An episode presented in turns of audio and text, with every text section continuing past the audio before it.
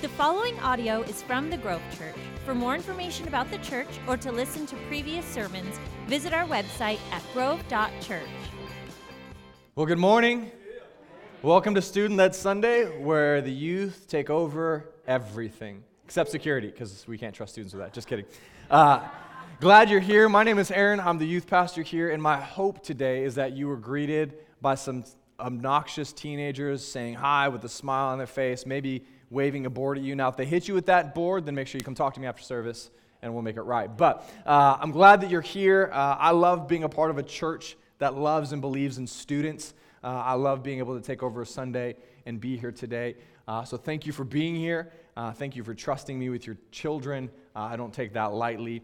Um, as some of you know, some of you don't know, but you're going to know, um, I was, I've been gone. Uh, this last week was my first week back in the office because my wife, uh, for the last like nine plus months, has been pregnant.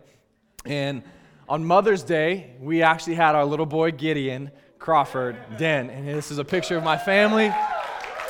We love, we love going from three to four, uh, but I'm going to be honest with you. It is more difficult than I ever thought it could to go from passing one kid between two people to now we both have a kid at all times.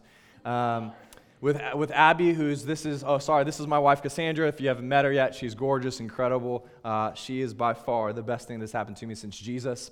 Um, that's my beautiful daughter, Abby. Uh, she steals the show even when it's not about her, uh, as you can see in this photo. Uh, and then obviously my little boy named Gideon Crawford Den. Uh, such a stud. I love this kid. He is more alive, more strong than Abby was, so she better watch out. Um, but we love having we love having a kid. So thank you uh, for those of you who have brought us a meal, who have just prayed for us, who have not stopped hounding me to see my son. Uh, in due time, in due time, you'll get there. So, um, but yes, we had our boy. Love, love, love being a dad of two kids now. It's a whole different ballgame. So, all you who have more than two, God be with you. So. Um, yeah, so I'm, I'm the youth pastor. I want to just quickly highlight a couple things from Remedy, uh, our weekly youth service that happens on Wednesday nights. Uh, we just wrapped up a series called Goliath, in which we are, uh, which we were just asking students, man, we believe that there's some things in our lives that we can't seem to overcome, and uh, we referred to them as Goliath. And the beauty of Goliath is his story. Uh, in the Old Testament, in 1 Samuel chapter 17, Goliath dies. Goliath is defeated because of who God is. And David defeats Goliath not because of David's ability to throw a rock in his head, but because God's the one provided victory. Uh, and so we've been, over the last four weeks, been talking about Goliaths and what Goliath is in your life. And we've got victory in peace, we've got victory over fear, uh, and we've got the victory of purity and holiness because of Jesus. Uh, and the response from your children has been overwhelming. Uh, I've been so encouraged and so inspired and excited for the future of our world because of what God's doing in these young people.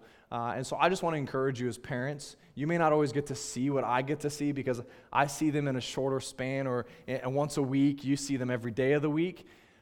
Keep doing what you're doing. Keep praying, keep believing. As a church, can I encourage you? Keep investing and praying and believing for young people. Because the beauty of what God is doing in Remedy Youth is that it, our work is not done yet what, what God is doing in Grove Kids, our work is not done yet. There are children and there are families and there are teenagers in Snohomish County that need Jesus. And I believe we've called to be a light in that in the dark world that we live in. Uh, so please keep praying. Please keep celebrating. Uh, I met a young man named Christian this last week who's his first time ever coming to church. He's 17 years old. He's never been to church before. He has no clue about Jesus. He's just like, hey, his friend brought him who's been coming for four weeks, and she brought him over and said, hey, he needs to talk to you. Said, okay, what do you want to talk about? He's like, I don't know. What do you got to tell me? So I literally got to talk about Jesus, John 3:16, which as a pastor sometimes I rarely get to do it. It's weird to say that. But being able to sit down with this individual and just say, okay, here's, here's the basics of what you need to know about God's love for you. And to where he literally had a moment on Wednesday night, he's like, I haven't cried in five years. He's like, it was a good moment tonight. I'm like, so what's God doing? He's like, I don't know. But it was good tonight. And that was it. Encourage him. He has a Bible. We'll see what God's doing. But keep praying, keep believing in young people because I believe they aren't our future. They are present, they are now, and they matter. And so thank you for being a part of a church that believes in young people. Uh, one of the things I want to encourage you about, thank you for the amen. Um, one of the things I want to encourage you about is in two weeks, we do this every year on Father's Day, uh, and we take a send a kid to camp offering, which is all of the money that we bring in on this Sunday helps scholarship students and children to camps. We do a, a yearly summer camp for kids, we do a yearly winter camp for students. Uh, and I've seen countless students be able to go to camp, have an incredible experience with God that is changing the course of their life. Many of the students that you've seen up here or even greeting you have had encounters with God. I would encourage you before you leave, side note, ask them about what God's doing in their life because there's some cool stories there. So, uh, but I want to encourage you in two weeks' time, we're going to be taking this offering. I would pray about God, how can you use me? Because if we all give a little, it impacts greater than we could ever do on our own. Amen? We get to start a new series today, uh, obviously called You Got a Friend in Me. I love the stage design. This is actually my bedroom from home. Um, so if I jump in bed and take, I'm just kidding, no. Uh, but the team did an incredible job as we launch into this series. Uh, we're dialoguing about the idea of biblical friendship. What does it actually mean? How does it actually play out? Uh, and I don't know if you're anything like me, but I remember um, many times people have told me that I'm pretty friendly. Uh, I've got a good smile, so when I smile and I say hi to people, uh, even after last service, people came and just like, "Man, you're you're a good friend to me. You're friendly to me. You smile. You always check in with me." Uh, and so I've been described as as a really friendly person. Uh, and we've even heard that, that same story and that same statement about the, our, the Grove Church, about you as the Grove Church, that it's a very friendly church. And so it begs the question why do we need to jump into a series about biblical friendship if we seem to have this conversation of being friendly nailed? And I think this is the reason why. Because this is my story. That we're really, we could be really good at being friendly, but it doesn't always mean we're really good at being friends. And as I've prepared and as I've thought about today, I literally feel so inadequate because I've realized, God, I'm not a very good friend. I'm really good at friend, being friendly. And the difference that I want, I want to make very clear is this that there's a problem in our world, and the problem is simply this that the world is very good at being friendly. It's, it's very good at having the appearance of caring for people, of engaging people, of loving people, but the world isn't necessarily the best at being a friend. And what I mean by that is actually investing the time it takes to really care for people, to really love people, to really engage relationships. And I would say in my life, I've, I've erred more on this side. I've been more friendly than I have been a friend. Because it's so much more easy and convenient to be, to be friendly versus being a friend. Because it requires time and effort. See, in our world, I believe this problem exists. And it's, it's ironic to me because we, we've never been more connected than we are today. With all of the social media, with all of the things that allow access to people's lives, we know before we see anybody whether they're having a good day, a bad day, a mediocre day, or like a different emoji kind of day. We know because we see a post about it. We know when someone's had a baby, what they've named them, how much they weigh, long before they ever get to see the family. Why? Because of social media. We've never been more connected than we have and are today. But I would argue we're also some of the most lonely people. I would argue that social media creates an idea that we're well connected and have a lot of friends. But in reality, if we stop for a moment, we realize those thousand people that I'm friends with, they're more acquaintances. They check in or they like a comment or a picture more than they actually pick up the phone and make a phone call.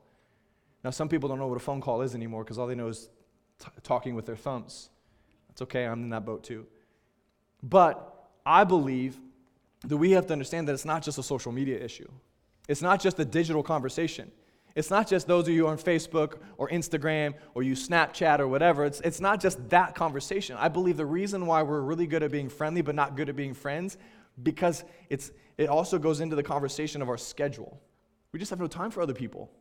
And when we do have time for someone, it's about getting a task list or a checklist item off of our list to do so we can then move on to the next one. So we check in just for the sake of checking a box, but not engaging friendship. See, I believe the problem exists because it's, it's sometimes it's about my success. So we work really long hours, believing the lie that says, once I get to this point, then I'll really invest and prioritize friendship in my life. See, I believe we have this problem, maybe not because of those things for you, but maybe it's about your status or your popularity. It's about who you're hanging out with, who you're taking selfies with, who you're, who you're, you're able to name drop because you hung out with them. Dude, did you see that person I hung out with? Yeah, who is he? I don't know. But it's all about our status. It's all about our popularity. And the problem is when the trends change or the people no longer are in the spotlight, so do our friendships. I believe it's also we have a problem because it's sometimes about my agenda or my motives. What can the skill set of this individual bring to me and benefit me? See, the problem is we have allowed ourselves to be more important than others, which in turn is directly contradictory to what Jesus has modeled for us, where he laid his life down for others, where he said to, to prefer one another. This is not how it's meant to be. Friendship is not meant to be about us. So, how do we get here? I have a few observations. The first is I think we've lost our ability to trust. I think in the world we live in, it's really hard to now trust people because we don't know their intentions, motivations, or even why they're talking to us. Because the more we remove ourselves from relationship with individuals and we begin to distance ourselves because of different means and different schedules and different rhythms, we no longer trust people. Why are you coming to my door? Who are you? What do you want from me? See, I think we've also put people at a distance because we've been afraid of being offended, being hurt, or even disagreed with. We can't have common conversations from opposite perspectives anymore. So we distance our ourselves from people. See, I believe we settle for the convenience of acquaintances over the fulfillment of friendship. And before we go any further, let me tell you while there is a problem, here's a reminder for us today there's hope because of Jesus. Because Jesus is not set in motion. Well, you guys have made your bed, now go lie in it. No, God has created in his divine order a way out. There's hope for you and for me. Someone who's a grumpy, recovering grumpy neighbor. I don't want to talk to people. Leave me alone. I'm going to shut my garage door. I'll wait in my car for the garage door to fully shut, then I'll get out. Used to be me. Not even joking. God has wired us so uniquely and strategically for this world to find hope, meaning, and love. But it requires us to first understand why. So we're jumping into a conversation over the next month about friendship. And I challenge you and encourage you to lean into this, not to check out. We see in order to remember or understand this conversation, we have to start with why. Over the next several weeks, we're going to talk about what biblical friendship looks like, why it's so important. But today, I want us to actually spend time and actually hit on why is this important? Why do you and I need to hear this? Because if, if we're good at being friendly or we have some decent friendships, why do I need to listen to this? Because it starts at creation. I want to read two simple passages for us. I want to pray, share a few thoughts, and then we'll get out of here today and enjoy the sunshine, hopefully, in the name of Jesus says this in Genesis, all the way back to creation, Genesis chapter 1, verse 26. We're going to read verse 26 and jump into chapter 2. It says, Then God said, Let us make human beings in our image to be like us. Stop there intentionally, verse, or jump to chapter 2, verse 18 to 25. It says this. Then the Lord God said, This is after he created man, it's not good for man to be alone. I will make a helper who is just right for him. Thank God for that. So the Lord God formed from the ground all the wild animals and all the birds of the sky, and he brought them to the man to see what he would call them. And the man chose a name for each one. He gave names to all the livestock, all the birds of the sky, and all the wild animals, but still there was no helper just right for him, even cats and dogs. So the Lord God calls man to fall into a deep sleep. While the man slept, the Lord God took out one of man's ribs and closed up the opening. Then the Lord God made a woman from the rib, and he brought her to the man. At last, the man exclaimed, This is bone of my bone and flesh of my flesh. She will be called woman, for she was taken from man. This explains why man leaves his father and mother and is joined to his wife, and the two are united into one. Now, the na- man and his wife were both naked, but they felt no shame. Let's pray today for God's word. God, thank you for your word. I pray you would help each of us to have our hearts open to what you would speak to each of us. God, you know our situations. God, you know our contexts. Give us faith to trust you. And I pray we would have wisdom to identify where we need to listen more clearly to what you would have for us. In Jesus' name, amen. See, to start off in Genesis chapter 1, I want to bring very clear focus to a simple phrase to be like us. God is talking about creating human beings, humanity as we know it, and He says that I want them to be like us. Why is that so important? Because we have to remember today, you and I are created to be like God. We're not created to be God. That's a whole different conversation, a whole different religion. We're created to be like God. And what he's referring to is in relationship. See, God has in, in the Trinity, which is a, a belief that God is three, three persons in one being God the Father, God the Son, God the Holy Spirit, all together united as one. God wants relationship and community like He has, like He's experiencing as a Trinity. He wants us to live in that same community. He wanted you and I because He understood in order to be fulfilled in what He has for us, it requires community for each of us. We have to be in community. See, God exists in perfect community as a Trinity. And so He created us for community as well. We're not meant to be alone. That's good news because I don't know if I could handle life alone. I couldn't handle the silence. I couldn't handle sitting at home by myself. When my wife and family are gone for a weekend and I'm a bachelor, it stinks. It's lame. I don't, uh, I'm like, babe, when are you coming home? She's like, I've only been gone five minutes. I'm like, please come back. Don't leave me. I'm in the ball crying in a corner when my wife comes back every week. I'm just kidding, not really. But there's times I feel like I need to because I'm created for community. We have to understand, too, because God said, let us make them like us, that the purpose of this community is not for ourselves. It's not about us. The purpose of community that God has created us for is for Him. Think about it for a second. The world does not need to hear your story as much as they need to hear about a heavenly Father who loves them like crazy, who sent His Son 2,000 years ago to die on a cross so they could have life and purpose and meaning so they would know that they matter and they belong. You and I can only do so much in our humanity, in our limitations. God's love is so extravagant, and wherever you're at today, it can overwhelm and permeate every aspect of your life. The world needs to know that love, not my limited love. This community that God created you and I for is not meant to be about us. Think about it. Jesus came 2,000 years ago. Why? Because you and I were separated in relationship from God because of sin. We're broken. There's, there's, there's a massive gap that we can't bridge. So Jesus came so he can reconcile all of humanity back to its Father, so we could be back in relationship with our Heavenly Father. Jesus showed up so we would be reconciled. There's a lot more to this conversation about who Jesus is and why he came, but the context of this community, this is why Jesus showed up. The Holy Spirit has been given to you and I as believers so we would continue to grow in our understanding of who God is and live in alignment and according to that simple truth. The Holy Spirit and Jesus are all about reminding us of God who loves us like crazy, all about pointing the focus back to God. Much in the same way, community that you and I are meant to live in, community that honors God, community that brings fulfillment, community that is overwhelmingly incredible, is not about us. It's about making Him the center and the priority.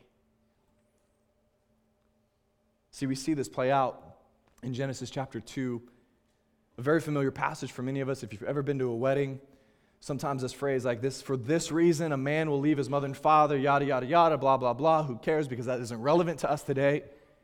But what is relevant is the intrinsic conversation in this statement. It's, it's a big word called the ontological reason, which in other words means this reason for existence.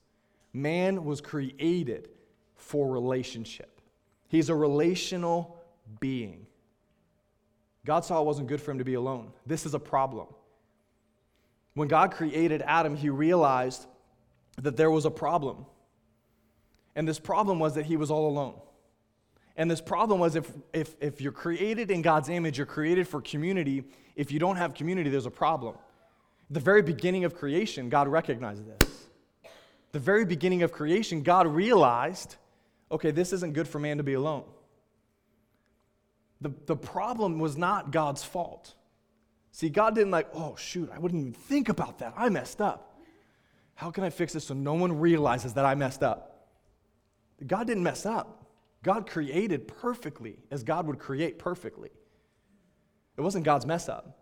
The problem did not exist on Adam's performance as, as a human being. Well, you're kind of subpar, so we need to create someone else to make you better. It wasn't Adam's fault. You got to remember, this is pre fall. This is before sin entered the world. This is before Adam and Eve decided to rebel and be disobedient to what God has set in motion. Don't eat from that. But it looks so good.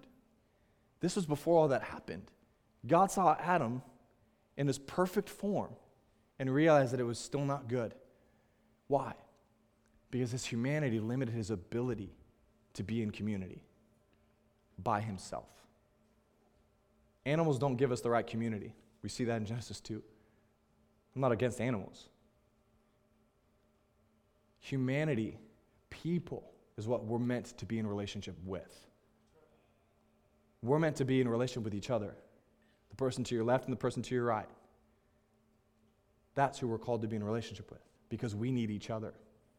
See, your growth and your significance are worked out in the context of relationship. How you grow and how you understand your, you matter is in the context of being in a relationship. When God saw Adam was alone, he realized that this was a problem. So he created Eve. He created the right person for relationship. You matter today. You matter to God. You matter to us. We matter for each other because we need each other. Relationships and community are part of our divine design, it's how God made us. And we need to understand today that we reflect Christ more beautifully when we pursue biblical friendship, when we pursue Christ centered relationships. See, Jesus said in John 13 35 that the world will know, you will prove to the world that you are my disciples, that you're my followers. You will prove to the world by your love for one another. Biblical friendship is about loving each other, not loving ourselves. Because we need each other. We cannot, will not come close to fulfilling what we were created to do without relationships, without each other. There's some of you here today, your relationships are good, but there's still someone else for you to be in relationship with. There's some of you today, you got to step out in faith one more time. Okay, God, I'm going to trust you one more time. I've been hurt too many times before. God is greater than our hurts. And I believe today He would redeem relationship in your life if you would just step out and trust Him. In 2014, my wife and I, we, we, were, we moved over to Marysville to be the youth pastors uh, in August of 2012. Right? Yeah, 2012, because 2013. anyways, it's been five years almost, bro. Feel old every day. To be a youth pastor, it's been an incredible journey. But in 2014, we, had a, we bought a house in 2011 in Spokane, uh, and we were getting it ready to sell. Our renters were no longer staying in that, they were buying their own house, and so our house was becoming vacant. And so we decided to, to sell it. And so we were going to put new carpet in because we had some really good connections. We were going to put new tile in, and we were just going to get the house ready to, to flip in a weekend. So we went Memorial Day weekend three years ago. I have a good friend of mine who was a leader on our, my youth team over in Spokane. And we've been friends for, I want to say, eight, nine years almost. Um, and it, it feels like we're just fresh being friends. Just the distance makes it more difficult. Anyways, we're over at my house getting it ready. He's helping me tile. He brought his little tile saw over. He taught me how to tile. Uh, so if you guys need any tiling done, don't call me. Um, I don't have the equipment, uh, and it was a long time ago I did this. Uh, but his name is Troy Sloan. Uh, he's a guy that I love like crazy. Him and his family, uh, Brooke and Austin. Austin's getting married. He was a student, a freshman when I was a youth pastor over in Spokane. He's now getting married uh, on a weekend that I'm going to be in Dream Center with 34 other people. Uh, so I'm going to have to FaceTime or Skype in so I can just celebrate him. But this family is very close to my family. And so we drove over to, to Spokane as a family. My daughter at that point was about nine months old. We loaded up, drove over. My in laws came with me to help out. Uh, and then Troy met me at my house, and he did a ton of work for me. He hedged some bushes. Um, he helped me tile. He even helped me take my door off my hinge because the tile that we bought, we didn't think about the difference in height. Uh, so we had to trim the bottom of our door off a little bit. Don't tell anybody. Um, we've since sold the house, so it's okay. But he, uh, he was an incredible individual. I mean, he was my champion that weekend. And we were packing up, getting everything done. I have a picture of Troy uh, looking at the, the floor and looking at uh, the haze of some of the paint because we were spraying. We didn't want to roll. That's not the paint color. That's actually an ugly color that we bought the house with. Um, so, because um, I know some people will notice that. Anyways, he's standing on the tile that we put into this house. And coming to the end of the weekend, I was packing everything up, had everything loaded in the car. My wife was getting ready. We were running through the house one more time to make sure of everything. While we were doing this entire crazy weekend, his wife, Brooke, was actually watching my nine month old daughter uh, so we could get this house turned around quickly. And incredible family. I remember getting all the water spots turned back on, putting everything back, refrigerator where it goes, the oven where it went. And I remember coming up from downstairs and all of a sudden looking at the kitchen, just seeing a puddle of water on my freshly laid tile. The grout was dry, and all of a sudden I freaked out. I jump on the floor, I'm looking at the refrigerator, looking for water to be leaking, don't see anything. And I was like, where, where, where's this coming from? This is not good news. And I pull the fridge out, and there's a water line in the back that connects to the fridge that we had, we had nicked when we were pulling up the previous flooring, which is like laminate tiles. I, I was overwhelmed. I was discouraged. I was, I, I was beside myself. I remember sitting on the kitchen floor in tears because I'm like, I don't know what to do. I'm so mad because we did all this work and all this tile, and it's all destroyed. Like you get super extravagant and extreme, and I get over dramatic when I'm tired and I'm, I'm emotional. And so I'm just like, this is the end of the world. And I'm sitting on my kitchen floor in tears, and, I, and I'm like, I can't call my dad. He's two hours away. I can't, I can't, I can't. John and Linda already left. My in laws had already taken off. I was like, what do I do? I remember picking up the phone and calling my friend Troy. In tears, I'm just like, dude, I don't know what to do. I'm confused. I'm, I'm so frustrated. I don't, I don't even know how to fix this. You can see the tile coming up a little bit. You can see the, some of the grout crack away from a tile because it was wet. And I just was at a loss. I'm trying to get my family back across the state. And he just says, Aaron, just go. Just go. He's like, I'll, I'll come check it tomorrow, pull the refrigerator off. And I'm sitting there in tears, and even as I think about it, I get emotional because I've never before had a moment of being validated and cared for from someone who wasn't family in that moment. I'm just like, Troy, I can't ask you to do that. You've given so much to speaking. He's like, Aaron, I got you. It's fine. It's no, no big deal. He's like, I love you. I care about you. Let me do this. We load up in my car. I pull my fridge out and we lock up the house. And I'm just in tears as I'm driving away, just like, I thank you. What did I do to deserve Troy? I don't know. And I realized through this message that I've been a really bad friend. I'm really good at being friendly. But to do what Troy did for me, I don't know if I would have. Sounds really bad to say, right? Like, you're a pastor and what? Just being honest. I've realized that this conversation of being a good friend hinges on our willingness to lean into the Holy Spirit and let Him speak to us. Because we can be really good at being friendly. We can be a church that is identified and labeled as a friendly church. But I don't believe that's good enough for us. I don't believe we think that as a staff or pastors or a heart is not to be a church that's friendly, but to be a church that's good at being friends. We believe God has called us to community. We believe that this is why we exist, so that we could be and lean in and do life together.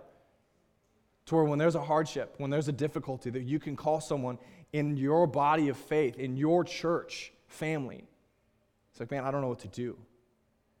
And it's been so fun hearing stories of different individuals coming to different, different defenses and different helps. I have stories of when my, I blew a head gasket in my car, where I had Scott Huxall coming and helping me rebuild my engine.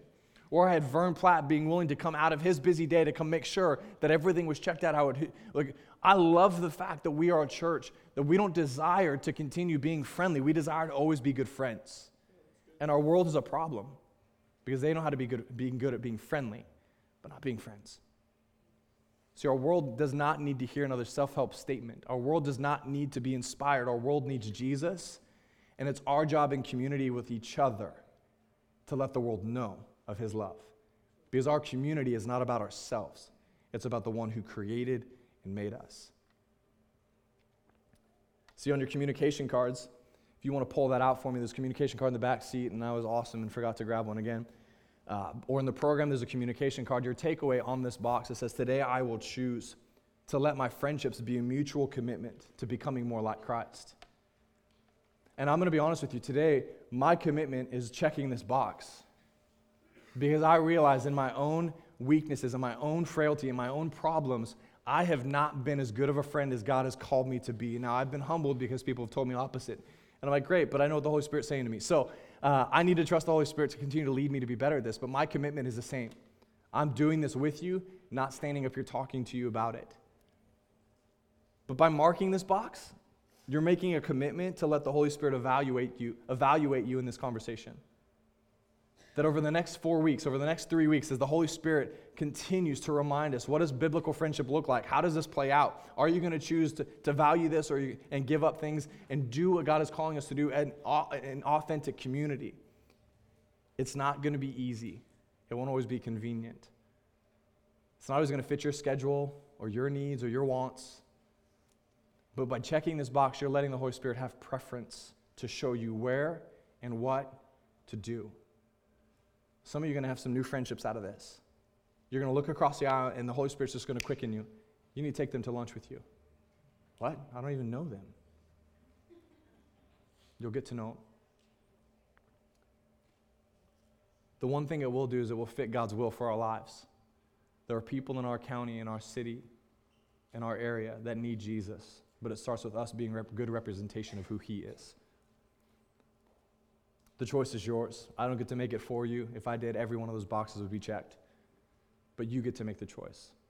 So let me pray for you today. God, thank you for every individual in this space. God, every individual that's hearing this message. I'm humbled. But God, I pray you would use me as well. May we not become so content or so trusting that we've got it figured out. But God, may we always lay things before you and say, God, you show me where I need to work. And God, I pray that through this series over the next several weeks, God, that you would help each of us to trust you, God, to follow your lead and to be bold in responding to who you are. In Jesus' name I pray. Amen. Thank you for listening to the Grove Church podcast. If you want to keep up to date with us, like us on Facebook or sign up for our e newsletter at grove.church.